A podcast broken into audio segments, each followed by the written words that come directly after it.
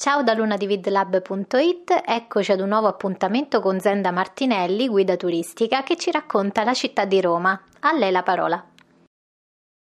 Ciao a tutti e bentornati al nostro consueto appuntamento con Roma e le sue storie. Io sono Zenda e oggi vi porto alla scoperta di luoghi del centro storico legati a personaggi stranieri che hanno lasciato un segno del loro passaggio nelle strade della città eterna. Nei dintorni della fontana di Trevi, in una quieta piazzetta, spicca un elegante hotel sul cui portone troneggia un affresco che ritrae l'eroe balcanico principe Giovanni Castriota, detto Skanderbeg. Costui era un valoroso condottiero che si era messo a capo del movimento per la liberazione della sua patria, l'Albania, dai turchi. Egli nel 1466 giunse a Roma alla ricerca di appoggi per la sua causa e trovò nel Papa Paolo II un valido alleato. L'eroe soggiornò proprio nel palazzo che affaccia sulla piazza e che fu da allora chiamato Palazzo Skanderbeg. Nel 1846, durante dei lavori di restauro, si volle omaggiare la sua memoria con un affresco e un'iscrizione tuttora visibili. Molti altri rifacimenti seguirono e per lungo tempo il palazzo fu sede del Museo della Pasta. È curioso notare che questa fu la prima piazza con un nome straniero e ai romani risultava piuttosto difficile da pronunciare. Per questo motivo fu storpiata in Piazza Scannabecchi. Dalle pendici del Quirinale ci spostiamo nelle vicinanze di un altro colle, il Palatino luogo leggendario dove in epoca mitica Romolo aveva fondato la sua città, il colle e tutta la zona sono indissolubilmente legati al fiume di Roma, il Tevere. Infatti, proprio in epoca romana, l'area tra il fiume e il Palatino ospitava il mercato dei buoi e per questo era nota come Foro Boario. A ricordo della funzione mercantile, nel secondo secolo a.C. fu eretto un famoso tempio circolare dedicato a Ercole, protettore dei mercanti. Al centro della piazza, dal VI secolo d.C., svetta la chiesa di Santa Maria in Cosmedin. Vi siete mai chiesti cosa vuol dire Cosmedin? Ebbene, il termine viene dal greco e vuol dire ornamento, decorazione. L'aggettivo ha la stessa radice di cosmesi, cosmetica, eccetera, e fu associato alla Chiesa per la bellezza delle sue decorazioni volute da Adriano I nell'VIII secolo. Ma il punto è che la Chiesa sorge in una zona dove, già dal IV secolo d.C., si era stabilita una comunità greca. Essa crebbe nell'VIII secolo quando un gran numero di greci si rifugiò a Roma, fuggendo dalle persecuzioni iconoclaste dell'impero bizantino. In Santa Maria in Cosmedin ancora oggi si officia la liturgia in rito bizantino, secondo la tradizione greco-melchita cattolica. La memoria della comunità greca è attestata anche nella chiesa di San Teodoro, poco distante, ancora oggi di culto ortodosso. E persino una strada, quella che dall'incrocio di Santa Maria in Cosmedin sale verso il Circo Massimo, si chiama per l'appunto Via della Greca, a memoria dell'antica occupazione. Vi è poi il caso che la presenza di comunità straniere a Roma lasci la propria impronta persino nei nomi dei quartieri. È ciò che accade a Rione Borgo, intorno a San Pietro, unico quartiere di Roma il cui nome ha una radice straniera.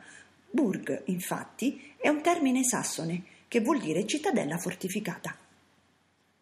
Si narra che alla fine dell'VIII secolo giunse a Roma Ini o Ina, sovrano del Wessex, che aveva abdicato al trono per recarsi nella città eterna come pellegrino.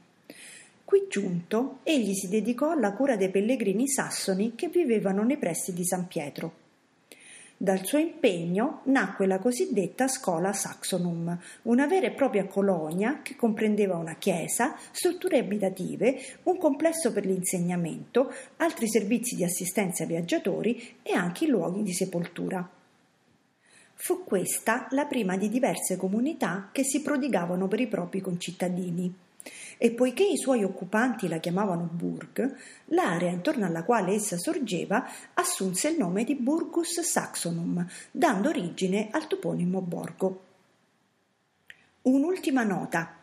Accanto all'antica scuola il Papa Innocenzo III, nel 1198, fece costruire una struttura ospedaliera, nota come Santo Spirito in Sassia, il primo ospedale d'Europa. Tra le personalità che giunsero a Roma e che lasciarono un segno indelebile del proprio passaggio, c'è sicuramente Rodrigo Borgia, di nobile famiglia catalana e salito al soglio pontificio con il nome di Alessandro VI nell'anno della scoperta dell'America, il 1492. Il suo nome, così come quello di due dei suoi figli più celebri, Lucrezia e Cesare Borgia, non hanno bisogno di introduzioni.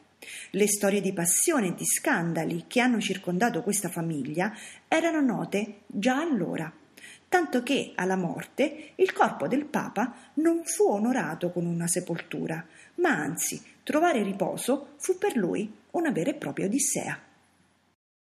Le sue ossa giacquero dapprima nei sotterranei di San Pietro, per poi trovare accomodamento, insieme a quelle dello zio Papa Callisto III, nella chiesa di Santa Maria della Febbre, che si trovava accanto all'antica San Pietro e che oggi non esiste più. Solo nel 1610 i resti furono trasferiti nella chiesa di Santa Maria di Montserrat, edificio di culto nazionale spagnolo a Roma. Qui le spoglie dei due pontefici giacquero dimenticate nella sagrestia e, ahimè, accidentalmente mescolate alla rinfusa.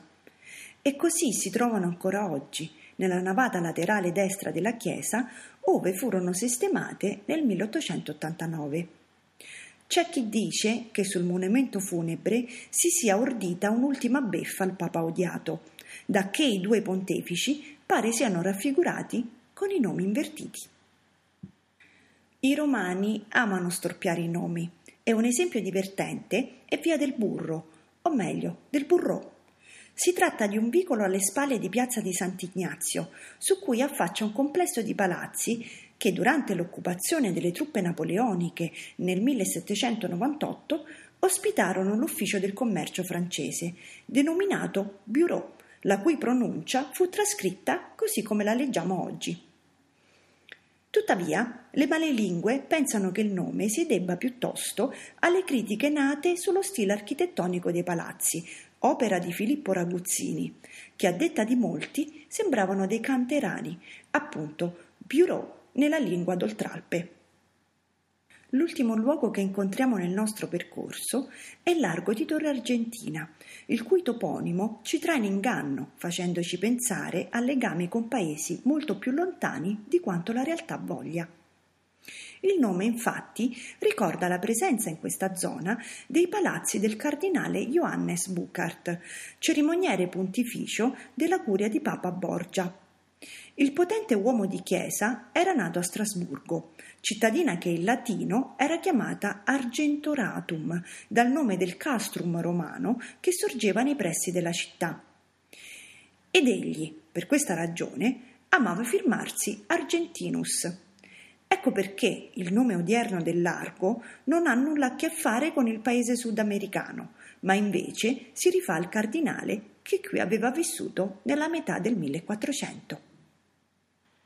Terminiamo qui il nostro viaggio di oggi, che ci ha portati virtualmente in giro per l'Europa e il Mediterraneo, pur restando a casa, e ci ha dimostrato una volta di più quanto sia e sia stato importante il contributo di coloro che nel corso dei secoli da tutto il mondo si sono incontrati nella città eterna.